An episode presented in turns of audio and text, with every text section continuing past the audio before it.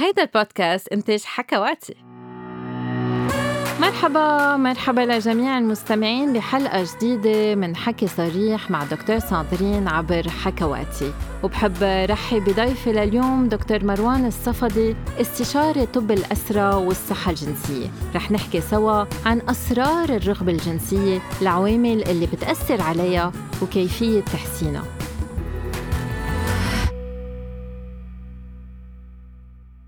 بتشكل الحياة الجنسية أكثر وأكثر إلى جانب الحب إحدى الركائز الأساسية لاستمرار العلاقات العاطفية والزواج. اللي كان قبل يعتبر مثل واجب زوجي صار اليوم مثل الإسمنت بين الشريكين والزوجين. إنما الطقس الحياة الجنسية مش دايما حلو وأكيد في كتير من العواصف والبرودة فبعد الأحيان بيختفي شغف الحب وكمان بحل فتور بالرغبة الجنسية فهل من الممكن أنه نتجنب هيدي البرودة القارسة اللي فيها تصير واللي بتحل محل الشغف؟ هل ممكن نعيد الحرارة بين الشريكين ونعيد إشعال نار الرغبة؟ كيف يحافظ الشريكين على الشراكة والسعادة بيناتهم؟ وكيف فيهم يحطوا عوامل تغيير تيقدروا يغيروا بشكل مزمن الحياة الجنسية بيناتهم؟ اليوم رح نجاوب سوا على كل هالأسئلة مع دكتور مروان الصفدي ورح نكتشف أسرار الرغبة الجنسية العوامل اللي بتأثر عليها وكيفية تحسينها. مرحبا دكتور مروان كيفك؟ أهلا دكتورة سندرين حياك الله وحياك وحيا والمستمعين جميعا. دكتور مروان أنت معنا من جدة. فيك تعرفنا شوي عن حالك وعن نشاطاتك؟ أوكي أنا دكتور مروان الصفدي آه، تخصصي طب الأسرة استشاري في طب الأسرة وحاصل حاصل على شهادة الاختصاص البلجيكية في طب الأسرة وعلى زمالة المجلس الأوروبي آه، للطب الجنسي وشغال في جدة في عيادة. في مركز المرجع الطبي. عظيم. واليوم رح نحكي عن أكيد الأمور الجنسية بس قررنا نركز أكثر على الرغبة الجنسية. كيف فينا نعرف الرغبة الجنسية ومكوناتها؟ أوكي. الرغبة الجنسية هي شعور إحساس داخلي خاطر داخل الجسم بيدعو الشخص إلى الدخول في نشاط جنسي معين. وماهية الرغبة وتكوين الرغبة داخل الشخص هي نتيجة عوامل داخلية وعوامل خارجية. يعني عوامل داخلية مثل الاستعداد الوراثي الجيني التركيبة الهرمونية لدى الشخص والعوامل الخارجية مثل آه، آه، الثقافة الوضع الديني الوضع الاجتماعي البيئة الانفتاح هذه العوامل كلها مع بعض بتكون الرغبة الجنسية لدى الفرد إن كان رجل أو إن كان امرأة. هل هالرغبة فيها تكون متعلقة كمان بالشريك أم الشريكة أم الزوج الزوجة أم هي ما لها علاقة بالشخص الآخر؟ آه، طبعا الرغبة أي آه، آه، لها علاقة بالشريك بطريقة رئيسية. يعني العلاقة بين الشريكين مهمة جدا في موضوع الرغبة الجنسية. التفاهم بين الشريكين أيضا مهمة. الوضع الصحي للشريكين يعني إن كان الرجل أو المرأة له علاقة مباشرة بالرغبة. إذا كان مثلا الشريك عنده مشاكل صحية لا سمح الله أمراض مزمنة بتأثر على شريكه الآخر في موضوع الرغبة الجنسية. والعكس صحيح إذا كانت الأمور كلها مضبوطة والعوامل كلها بين الشريكين متوائمة بتزيد الرغبة الجنسية بين الطرفين والشريكين. بس هل في شيء اسمه كيمستري يعني كأنه في شخصين بيكونوا منجذبين لبعض أكثر من غير أشخاص هل هالمفهوم حقيقي؟ آه علميا يعني يعني أنا دورت كده آه في يعني أبحاث أو معلومات طبية علميا ما حصلت 100% لكن آه يعني كل اللي حصلت عليه إنه نتيجة خبرات معينة إنه يعني ممكن يكون فعلا موجود بنسبة بسيطة جدا لكن ممكن أن تجد الرغبة الجنسية آه، حتى لو كان مش 100% الشريكين متوافقين 100% يعني. مزبوط في كذا دراسة انعملت وفرجت إنه في كذا عامل يعني في عوامل وراثية بتخلّينا نكون منجذبين لبعض الأشخاص أكتر تزيد نسبة الحمل الحمل الآمن، وفي غير عوامل بتكون مرتبطة بخبرة الشخص وحاجاته، يعني إذا هو عم بفتش على شخص يحميه أم يعطيه حنان أم شخص يكون قوي قوي شخصيته، يعني حسب كل واحد رح يكون انجذابه لغير أشخاص آه، مختلفة، إنما ما عنا كفاية صحيح. دراسات تنفهم كيف فينا آه، يعني نعمل حسابات للكيمستري. صحيح صحيح صحيح. لأنه في بعض الناس بتعلق كل الموضوع على موضوع ال chemistry وإنه ما فيش click يعني بين الطرفين في هذا الموضوع. مزبوط وفي كتير عوامل غير الواحد بده يقدر يشتغل عليها. أنت شوي آه، لمحت عن العوامل الجسدية وحكيت عن شوي عن الهرمونات. فينا شوي نفوت بتفاصيلها؟ yes هذا الموضوع مرة مهم سندرين لأنه آه يعني العوامل العضوية لها تأثير كبير. من ضمنها مثلا الأمراض المزمنة. لدى أحد من الشريكين مثلا مرض السكري أمراض الروماتيزم أو لا سمح الله الأورام. هذه بتأثر تأثير سلبي جدا على الرغبة الجنسية. أيضا الاضطرابات الهرمونية مثلا اضطراب الغدة الدرقية. إن كان خمول في الغدة الدرقية أو فرط نشاط في الغدة الدرقية أيضا بيؤدي إلى خلل في الرغبة الجنسية. عند الرجل اضطراب في هرمون الذكورة انخفاض هرمون الذكورة آه، بيؤدي أيضا إلى إشكالية في الرغبة. هرمون الحليب عند الرجل والمرأة له تأثير جدا كبير في موضوع الرغبة الجنسية فأي اختلال في هذه الهرمونات بتؤدي آه إلى اضطراب في الرغبة الجنسية. أيضا الوضع الصحي لدى الشريك إذا كان مثلا الشريك عنده مشكلة جنسية آه مثلا إذا المرأة زوجها عنده مشكلة في الانتصاب أو ضعف في الانتصاب أو عنده سرعة في القذف بتبدأ أيضا رغبتها تقل بشكل كبير جدا آه، نتيجة هذه المشكلة الصحية لدى الشريك. فطبعا العوامل هذه لازم تدرس بشكل مفصل في كل حالة عشان نشوف أي اتجاه إحنا ممكن نتجهه. مزبوط كتير مهم إنه الشخص إذا حس إنه في تغيير برغبته إنه يستشير متخصص مثلك. كرمال يقدر يكون في تشخيص يعني نحن ما عنا تفسيرات هيك سحرية راحت الرغبة شو بدي أعمل؟ لا بدنا نقدر نشخص نعمل فحوصات ونقدر نفهم إذا المشكلة عضوية أم نفسية. بما إنه عم نحكي شوي عن العوامل بس حكيت عن العوامل النفسية هل أنت قصدك إذا في اكتئاب أم توتر أم قصدك قصدك العوامل المتعلقة بالبيئة وبالتربية أم اثنين بركة؟ الاثنين بركة. خليني أقول لك حاجة. بالنسبة مثلا الضغوطات الشديدة الضغوطات النفسية الضغوطات مثلا في العمل الضغوطات في المنزل ضغوطات اجتماعية التزامات معينة حتى الالتزامات المالية بتأثر بشكل كبير جدا على الرغبة عند الرجل وعند المرأة. فأي رجل آه، يعني واقع تحت ضغوطات شديدة ممكن تأثر عليه في هذا الموضوع. اثنين الناس اللي بتعاني من القلق والخوف والتوتر وأيضا الاكتئاب له دور كبير جدا جدا في انخفاض الرغبة الجنسية. أضيف إلى ذلك يعني التعرض في سن صغيرة لمواقف معينة مثلا مثل تحرش جنسي في الصغر أو مواقف معينة بخصوص الحياة الجنسية ممكن أيضا تأثر نفسيا عليهم في الكبر في موضوع العلاقة الجنسية والرغبة. ويوجد آه، أيضا إنه القلق من الأداء. إذا الرجل مثلا عنده خوف وقلق إنه هو أداؤه ما يكون كويس انتصابه ما يكون كويس هذه للأسف الشديد بتأثر عليه وتخليه يحجم ويبعد عن العلاقة الجنسية وتقل الرغبة آه، حقته. وآخر شيء بالنسبة للمرأة إذا هي قلقانة من من جسمها أو من عدم الرضا عن الجسم أو شكل جسمها برضو هذا بيأثر عليها. هذه كلها عوامل نفسية بتأثر على الرغبة الجنسية. هون العلاج أكيد العلاج النفسي. نعم طبعا كل حالة لازم تؤخذ بالتفصيل.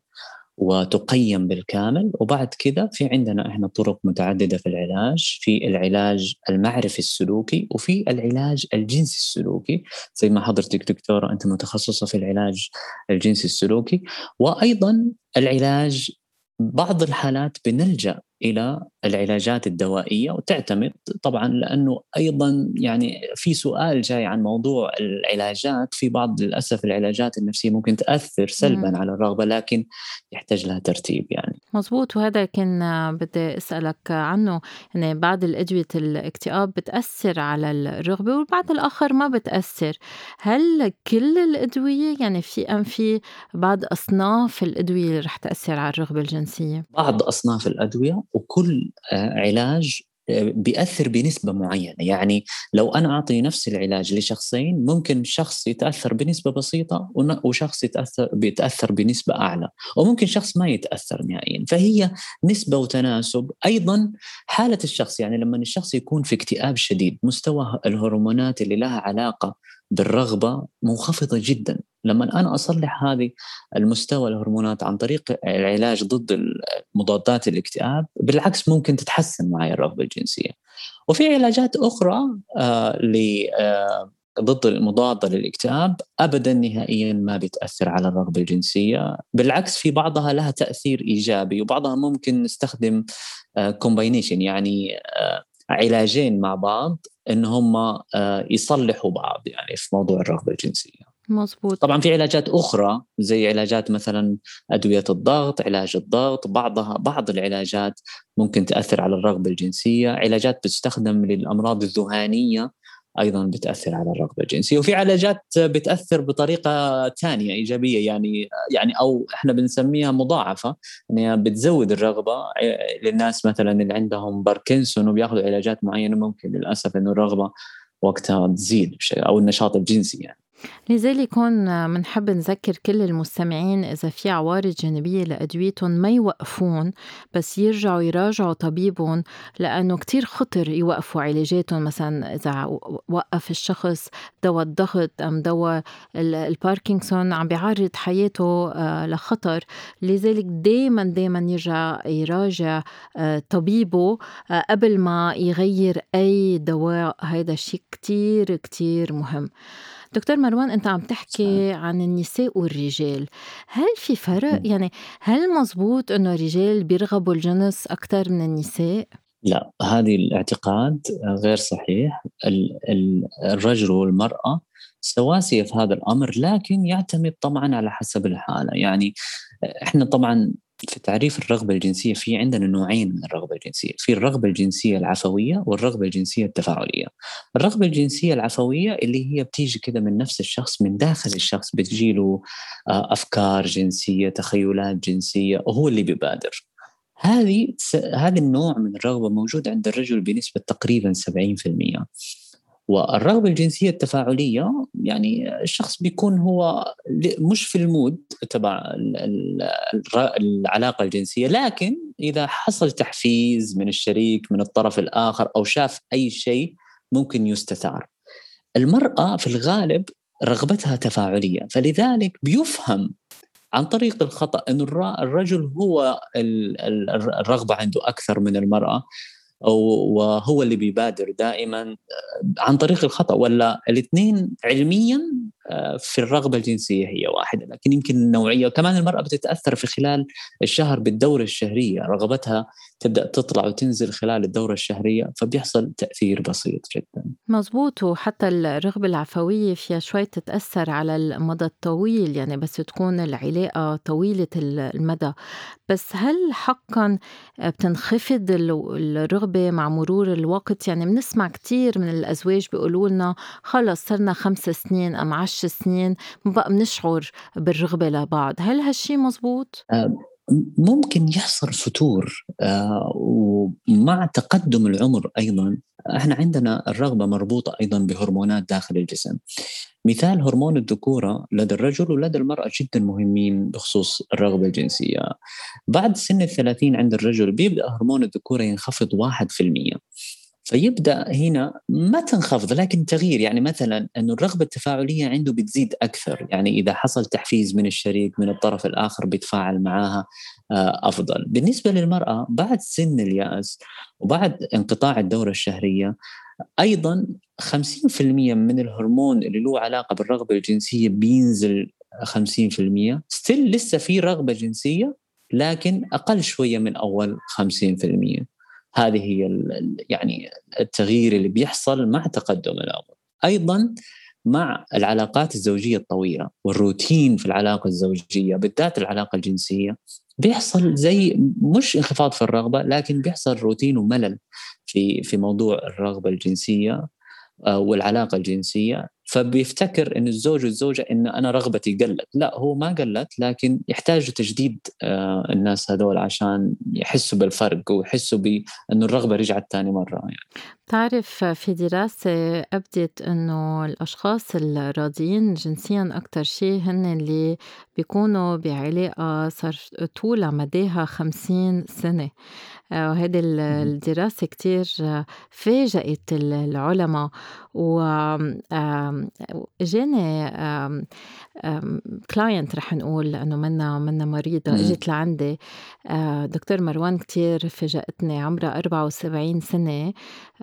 أكيد كان عندها انقطاع الطمس من ال 45 وعم تجي تخبرني إنه هي زوجها عمره 77 وبيمارسوا الجنس بانتظام. إنما آخر فترة عم تحس بشوية وجع وخايفة إنه يصير عندها تشنج لاإرادي لعضلات المهبل. ففحصها وقلت لها لا ما في تشنج بس بدنا نزيد الترطيب بدنا نستعمل المستحضرات كرمال يكون في ترطيب أكتر وكرمال يكون في مش بس تزليق بس رطوبة أكتر بالمهبل. بس حسيت شو حلو إنه خمسين سنة مزوجين وفيها الرغبة بيناتهم. قلت لي الحميمية شي كتير مهم وهذا رابط بيناتنا ونحن بعدنا بنشعر بالرغبة. وبتفرجي قد إيه الواحد لا في يكمل بس ما بده يكون عم بفكر إنه خلص أنا قطع الوقت يعني ما بقى لازم أكون مهتم بهالعلاقة مع مع شريكي. صحيح صحيح. كأنه عم نخلق لحالنا أعذار. يعني كأنه عم نحط براس الأزواج إنه أنتم مع الوقت ما رح يعود في رغبة. بس لا بدنا نفسر لهم إذا حطيتوا مجهود بهالعلاقة الرغبة رح تضلها موجودة. هل في بعض ما بعرف الحلول أم النصايح أنت فيك تعطيهم أم عادة تعطيهم للي بيجوا لعندكم إذا اللي بيجوا لعندك إذا صار في انخفاض بالرغبة بين الشريكين؟ طيب إحنا أول أول خطوة بنستثني أي أسباب زي ما اتفقنا نفسية أو عضوية انخفاض في الهرمونات لخبطة في الهرمونات إذا وجدنا أن الأمور كلها طيبة والعوامل النفسية كويسة بنبدأ نعطي نصائح لتحسين العلاقة الجنسية والرغبة. من ضمنها مثلا تحسين العلاقة بين الزوجين بشكل عام. يعني إذا كان في أي إشكاليات أو خلافات معينة بين الزوجين أنه يتم أو الشريكين يتم حلها وتصفية الأمور هذه خارج موضوع الجنس لأنه آه، إذا فضل حاجة كده موجودة في النفس بتأثر على المرأة وبتأثر على الرجل في موضوع العلاقة الجنسية. والعلاقة الجنسية إذا مارسها الرجل أو المرأة وما كانوا سعيدين فيها فالاكسبيرينس هنا تكون ما هي جميلة إنه يشجعوا أو يحمسوا إنه مرة ثانية يمارس العلاقة الجنسية.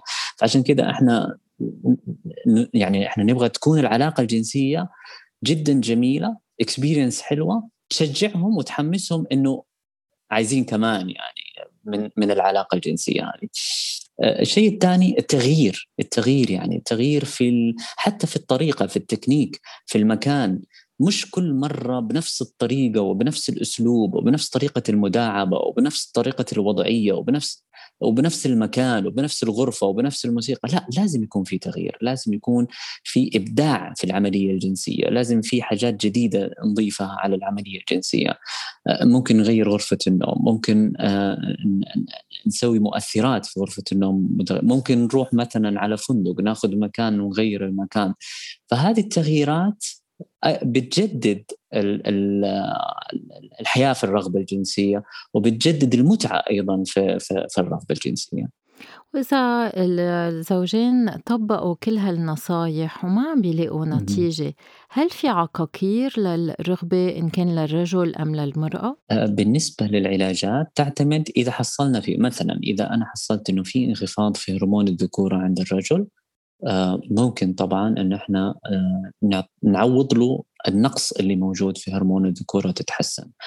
آه، أو حصلت أو حتى عند المرأة بعد سن طمث بعض الدراسات تقول إنه ممكن المرأة تستفيد من هرمون الذكورة في حال كان عندها انخفاض. أو إذا كان الرجل أو المرأة بيعانوا من خمول في الغدة الدرقية برضو أيضا آه، علاج الغدة الدرقية ممكن يساعد. إذا كان مثلا أسباب آه، لها علاقة بعلاجات بياخذوها نغير العلاجات إلى علاجات أخرى. إذا علاجات ضد الاكتئاب آه، نغيرها إلى علاجات ما تأثر على الرغبة الجنسية. يعني الأمر يحتاج إلى ترتيب بالكامل ودراسة بالكامل. وبناء على الحالة نعطي العلاج المناسب. هون بهم إنه نذكر إنه ما في عقاقير خاصة للرجل بتزيد الرغبة. يعني كل هول العقاقير اللي بتنباع اللي بتجي من بلاد مثل الصين والهند وما بنعرف شو مكوناتها فيها تكون خطرة. وإنه أدوية الانتصاب ما بتزيد الرغبة الجنسية. هذه الشغلة كتير مهمة إنه نذكرها إنه نحن بنعالج بالعقاقير السبب. انما في عقاقير للمرأة. هلا منهم موجودين ببلادنا العربية موجودين بال الولايات المتحدة. شو رأيك بهود العقاقير الموجودة لعلاج عدم وجود الرغبة العفوية لدى المرأة؟ أيوه. إحنا يعني قلنا إنه الرغبة العفوية عند المرأة موجودة تقريبا بنسبة 30% والغالبية في النساء هم رغبتهم تفاعلية يعني يحتاج من الشريك إلى تفاعل. ودائما المرأة مهم جدا التحفيز الجنسي قبل عملية الإيلاج بتحصل الرغبة لأنه عند المرأة ال cycle شوية مختلف عند الرجل. الرجل بتبدأ برغبة ثم استثارة ثم إيلاج ثم قذف. المرأة لا ممكن تبدأ آه، ال cycle حقتها اللي هي الدورة الجنسية حقتها من الاستثارة. فإذا استثيرت المرأة عن طريق التحفيز السمعي خاصة ثم التحفيز اللمسي اللمسي ممكن إنه آه ممكن إنه تحسن بشكل كبير رغبتها. الآن في علاجات موجودة فعليا. آه في دراسات تقول إنه ممكن تستفيد المرأة من هذه العلاجات وفي دراسات تقول يعني الاستفادة 50 50 يعني 50 50 على حسب الحالة وعلى حسب كل امرأة كيف وضعها. وطبعا تحت إشراف الطبيب لازم تكون العلاجات. دايما هل في شيء اسمه فيميل فياجرا؟ ال ال ال يعني خلينا نقول السلدنافيل اللي هي المادة آه، المركبة للعلاج حق الفياجرا صار موجود حاليا لكن أيضا لحالات معينة وأيضا آه، ل آه، يعني خلينا نقول جزء معين من النساء ممكن يستفيدوا من هذا العلاج في موضوع الرغبة الجنسية ممكن يستفيدوا دكتور مروان إيه هذا السيلدينافيل أكثر شيء بيعطوه إذا المرأة عم تاخذ أدوية اكتئاب ام إذا عندها سكري yes. سكري من النوع الأول بس بحاجة لدراسات أكثر حكيتلنا عن العلاج السلوكي الجنسي. شو بيصير بهالعلاج؟ كتار ما بيفهموا إنه إيه شو بدنا نعمل؟ يعني هل منمارس الجنس قدام الطبيب؟ أم هل عنا تمارين نعملهم بالبيت؟ كيف بيتم هذا العلاج؟ والله دكتورة سندرين هذا من أهم العلاجات في الموضوع الجنسي. يعني في موضوع الصحة الجنسية آه العلاج السلوكي الجنسي من أهم العلاجات. أول شيء أخذ المعلومة الصحيحة من المعالج هذا واحد. لأنه أغلب الناس بتأخذ المعلومات من مصادر غير موثوقة إما من عن طريق الأفلام الإباحية والمشاهد أو عن طريق الأصدقاء أو عن طريق وتكون المعلومات خاطئة. هذا واحد. اثنين المعالج السلوكي بيركز في في علاجه على كيفية إنه الزوجين أو الشريكين آه، يصفوا الذهن تماما في التركيز على المتعة. وأيضا بيعلمهم بيعطيهم دروس. في كذا تكنيك معين في حاجة اسمها sensate focus في آه، يعني إجراءات كبيرة جدا في هذا الموضوع ممكن تغير حياتهم إلى حياة ثانية حتى المعالج بيعلمهم كيفية التجديد كيفية الاستفادة كيف المرأة ممكن أنه هي بعض الأحيان ما توصل للنشوة عن طريق العلاج السلوكي الجنسي ممكن توصل للنشوة وتكون سعيدة. الرجل في مشاكل كثيرة في مشاكل جنسية عند الرجل مثل آه، ضعف الانتصاب نتيجة القلق من الأداء أو سرعة القذف أيضا بيستفيدوا استفادة عظيمة جدا من العلاج السلوكي. فيعني أنا أنصح الجميع حتى حتى الأزواج أو ال أو ال يعني الشركاء اللي هم مثلا مش محصلين عندهم مشكلة في حياتهم الجنسية أنا أنصحهم إنه على الأقل يتشاوروا مع آه، يعني معالج سلوك جنسي لأخذ المعلومات الصحيحة فقط حتى مثلا المقبلين على الزواج.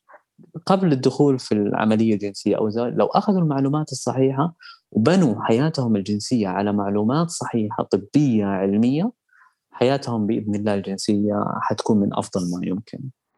مزبوط لذلك رح نتسمع على بعض النصايح واقعية بالنسبة للرغبة الجنسية بين الشريكين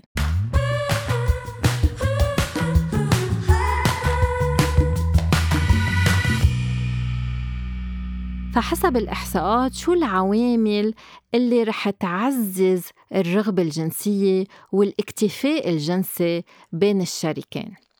39% بيقولوا إنه هن بحاجة لزيادة بالرومانسية والنعومة والحب. 37% بيقولوا إنه بحاجة لتخفيف الإجهاد والتعب خلال اليوم وخلال الأسبوع. 36% بيقولوا إنه هن بحاجة لأوقات غير متقطعة مع الشريك.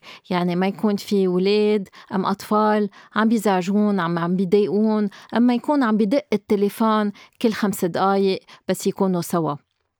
31% بيقولوا إنه بحاجة لتواصل أفضل وزيادة بالحميمية مع الشريك.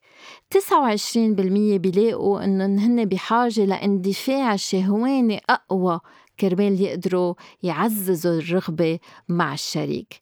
و26% بيقولوا أنه هن بحاجة أنه يعرفوا شو هي أحسن طريقة كرمال يقدروا يعطوا اللذة للشريك. أم الشريكة ومن هون نفهم أنه الحوار الصريح كتير مهم.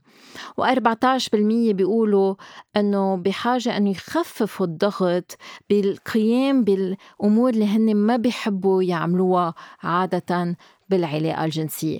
فمنفهم أنه نحن بحاجة لأكثر رومانسية حب وحنان بس كمان أقل توتر وتعب أثناء النهار وكمان وقت أكثر مع بعض وحكي صريح أكثر مع بعض وأكيد المزيد من الشغف والإغراء بين الشريكين.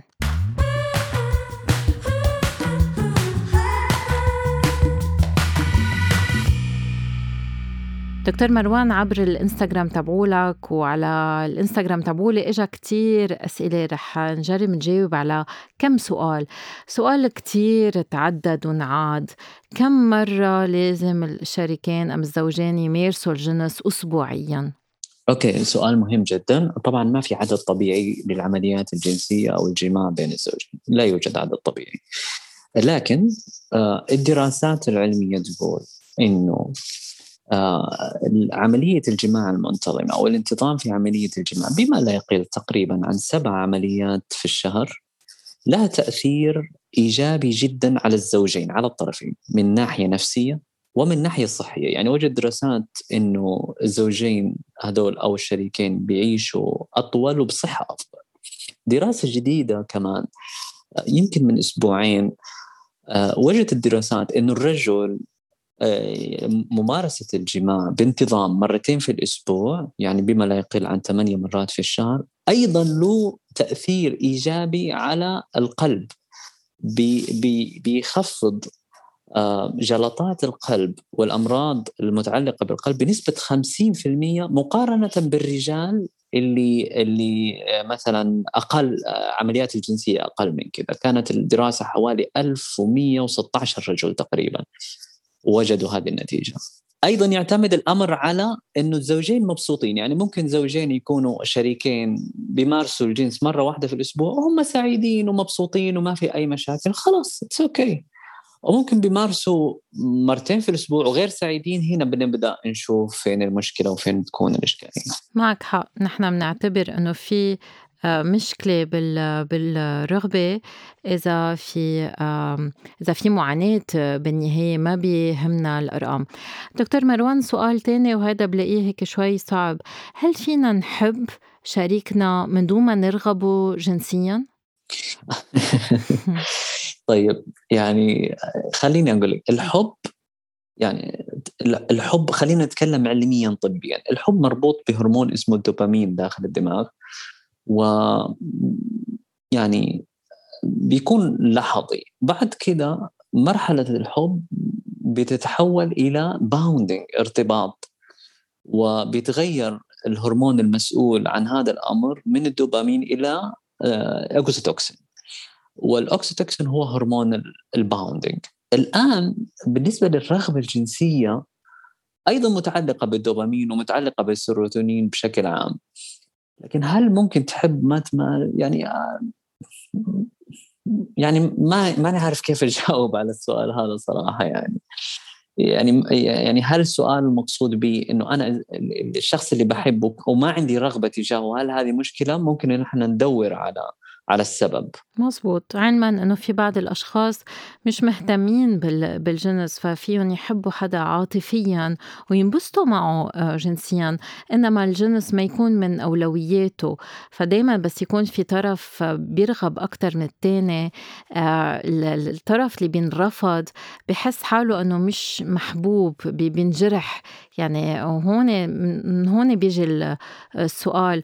وفي سؤال تاني أصلا عن نفس الموضوع إنه آه، في في امرأة عم بتقلنا إنه أنا برغب الجنس أكثر من زوجي. كيف فينا نتعامل مع هذا التفاوت بالرغبة؟ أيوه. الآن التفاوت في الرغبة إذا أدى إلى معاناة يجب بحث الأمر. إما مع معالج جنسي سلوكي أو مع آه، طبيب جنسي. ليش هذا الأمر؟ نشوف في الطرف الآخر أو في الطرفين إذا كان في إشكالية صحية أو نفسية لها علاقة بهذا الموضوع، يعني إذا هي ترغب أكثر من الطرف من زوجها فإحنا لازم نتأكد من أن الشريك ما عنده إشكالية، ممكن يكون إشكالية نفسية، إشكالية اجتماعية، إشكالية صحية هي اللي تخليه يحجم عن الجنس أو عدم الرغبة. فهنا إذا إذا كان في معاناة، إذا ما في معاناة طبعا ما نتدخل بينهم. أي وبدّن يقدروا يلاقوا حل وسط كمان بيناتهم لإنه ما فينا نجبر حدا إنه يمارس الجنس. آه، سؤال آه، مُلفت للنظر في امرأة عم تقلنا أنا أدوية الاكتئاب زادت رغبتي، كيف فيني أتعامل مع هيدا التغيير؟ صحيح، أنا هذا السؤال فعلًا يعني هو ممكن يكون ربط مصادف. يعني ممكن يكون مصادفة حصل إنه في زيادة في الرغبة الجنسية ولما أخذت أدوية الاكتئاب صادف هذا الأمر. لكن بالذات أنواع معينة طبعا يعتمد طبعا على نوع دواء الاكتئاب اللي هي جالسة تاخذه. لكن في أدوية معينة بتخفض الرغبة الجنسية، في أدوية لا بتزود الرغبة الجنسية، في علاجات معينة بتستخدم كعلاج مضاد للاكتئاب هو هو علاج ذهاني وممكن هذا يؤدي إلى زيادة في الرغبة. فعشان كذا يحتاج الأمر تفصيل أكثر آه، في هذا الموضوع ودراسة أكثر بحث أكثر يعني. مزبوط لازم كمان تستشير آه، طبيبة بركي بغير لها الدواء وكمان العلاج النفسي فيه يساعدها إذا عم بتحس هذه الرغبة عم بتأثر عليها آه، سلبيا لأنه شكلها عم بتعاني من زيادة الرغبة. بعد أدوية الاكتئاب بتسبب بنسميه ال PGAD اللي هي حالة استثارة بتكون دائمة عند عند المرأة من دون ما يكون في رغبة جنسية وساعتها بنغير الأدوية كرمال نشيل هذا العارض الجانبي. اللي فيه السير. صحيح. في سؤال اجى عن إمتاع الذات أم العادة السرية إذا بيأثر سلبيا على الرغبة؟ العادة السرية. العاد العاد طب خلينا خلينا نعطي تعريف. إحنا الإشكالية اللي بتحصل من العادة السرية هي الإدمان وليس العادة السرية يعني مثلا الشخص بيمارس العادة السرية مرة في الأسبوع أو مرتين. الإدمان على العادة السرية مع مشاهدة يعني اقرانها بمشاهدة مقاطع إباحية هي لها أثر على مش على الرغبة لكن إنه الشخص هذا اللي بيمارس العادة السرية يحس داخليا إنه هو اكتفى بهذا الأمر ويعني نشاط الجنس الآخر اللي هو العلاج ما ما يكون بالنسبة له ممتع. فهنا يعني حتى الدراسات شوية يعني ما هي مؤكدة في هذا الأمر. لكن هنا هنا ممكن تحصل الإشكالية إنه خلاص الشخص اعتاد على انه هو يمتع نفسه عن طريق العادة السرية بسبب الإدمان ومشاهدة المقاطع فما عاد يستهوي أو يمتعه العلاج والجماع. وهذا طبعا بيسبب إشكالية للطرف الثاني وهو له شخصيا إذا كان يعني حصل خلاف بين الطرفين. طبعا طبعا هون كمان العلاج النفسي رح يساعد.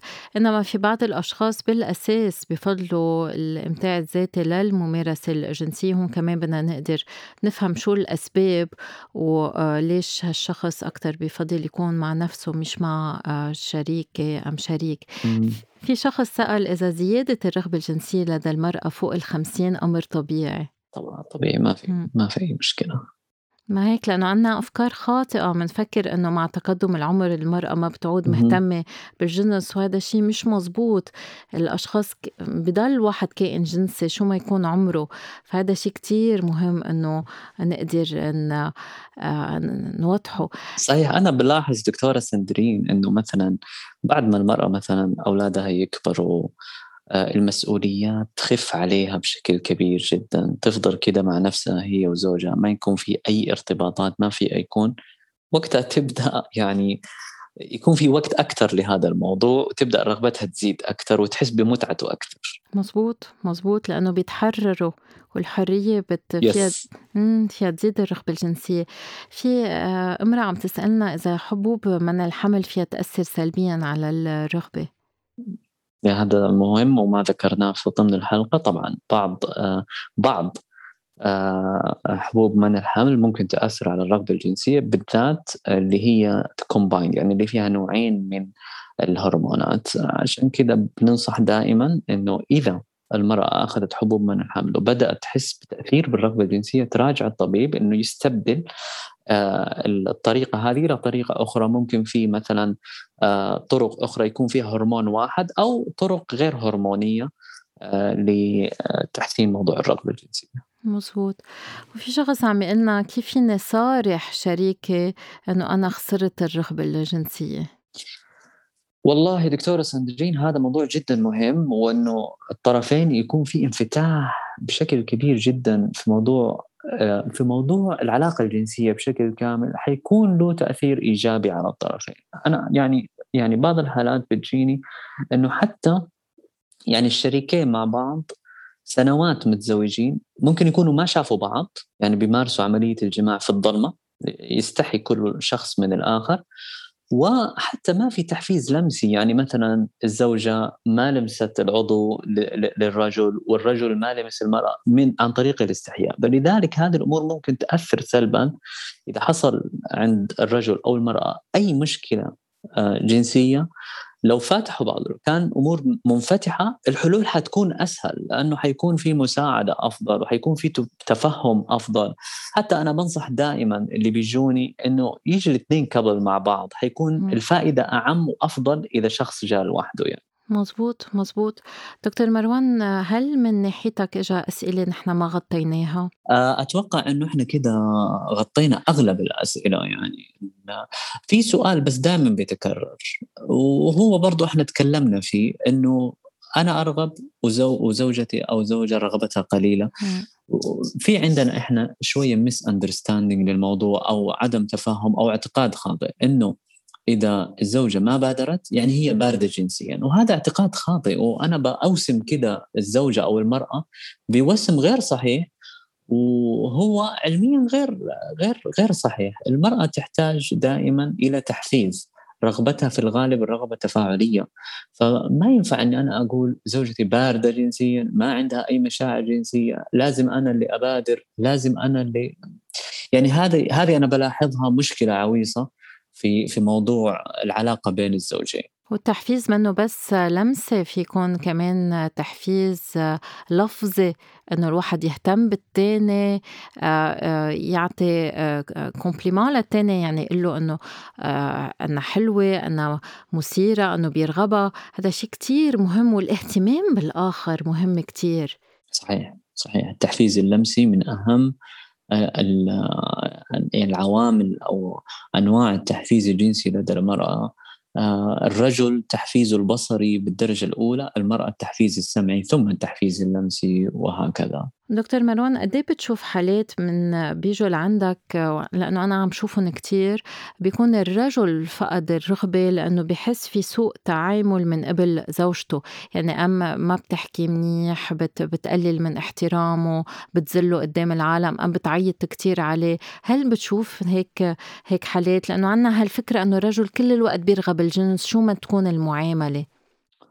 طيب خليني أقول لك دكتورة سندرين أنا يعني من ما بدأت وأخذت الحمد لله ال fellowship في موضوع ال sexual medicine وبدأت أشوف حالات كنت قبلها أمارس ال family medicine في خلال ممارستي حوالي سبع سنوات ال family medicine قليل من الرجال اللي بيجي عندي العياده ويبكي داخل العيادة. من يوم ما أخذت ال fellowship حقت ال sexual medicine والطب الجنسي يعني يمكن موضوع ما عدى تقريبا سنة ونص تقريبا. يمكن لا يقل عن عشر رجال جو عندي على العيادة وبيبكوا بكاء بسبب المعاملة وبسبب أن الموضوع جدا مؤثر فيهم من الطرف الثاني من الشريك وتعامل الشريك معهم في هذا الموضوع. فعشان كذا الموضوع جدا جدا حساس. حالات كثير بتيجي. في اللي بيقول وفي اللي ما بيقول. لكن إحنا في الآخر نطمح إنه العلاقة بين الزوجين تكون مضبوطة وإنه الاثنين يكونوا سعيدين إن شاء الله بالعلاقة الجنسية. مظبوط الاحترام والحكي بين الشريكين والثقة هن اللي بيبنوا علاقة متينة وهن اللي بيسمحوا إنه يضل في رغبة بين الشريكين. دكتور مروان أنت عندك صفحة على إنستغرام وكذا accounts فيك تحكينا عنهم هيك بس تنذكر مستمعينا؟ أيوه آه، أنا آه، عندي اللي هو الإنستغرام دكتور إم الصفدي وفي تويتر كمان و في active على السناب شات أيضا وعلى فيسبوك ال user تبع الفيسبوك والإنستغرام وتويتر واحد اللي هو دكتور إم الصفدي. وبالنسبة لل للسناب شات آه، حتلاقوا أيضا الكود حق السناب شات موجود في وسائل التواصل الاجتماعي. أي سؤال أي استفسار ما في أي مشكلة إنه ترسله عن طريق الخاص أو أي استفسار. أنا حجاوبكم على قدر ما أستطيع بإذن الله تعالى. في حالات طبعا يعني تستدعي إنه إجراء فحوصات أو كشوفات معينة. هذه ممكن إنه الشخص يشوف فيها طبيب إذا كان هو بعيد عن المنطقة اللي أنا فيها أو ممكن أشوفه في العيادة. آه، ونشوف مع بعض نقيم الحالة ونشوف إيش يحتاج الشخص من فحوصات. بدي أشكرك كتير دكتور مروان وبدي أشجع كل مستمعينا أنه يلحقوا آه، صفحاتك لأنه فيها كتير معلومات مش بس عن الطب الجنسي بس كمان عن طب الأسرة. فكتير آه، بيتعلموا من آه، صفحاتك. شكرا كتير. الله يعطيك العافية دكتور سندرين. شكرا جزيلا. وهيك بتنتهي حلقتنا لليوم. شكرا لكل مستمعينا. شكرا لك دكتور مروان. وبدي أذكر كل مستمعينا أنه لازم تساعدونا وتعملوا like وتعملوا subscription تتعرفوا إمتى رح تطلع الحلقة الجديدة. وكمان فيكم تتسمعوا على الحلقات السابقة. يلا باي باي.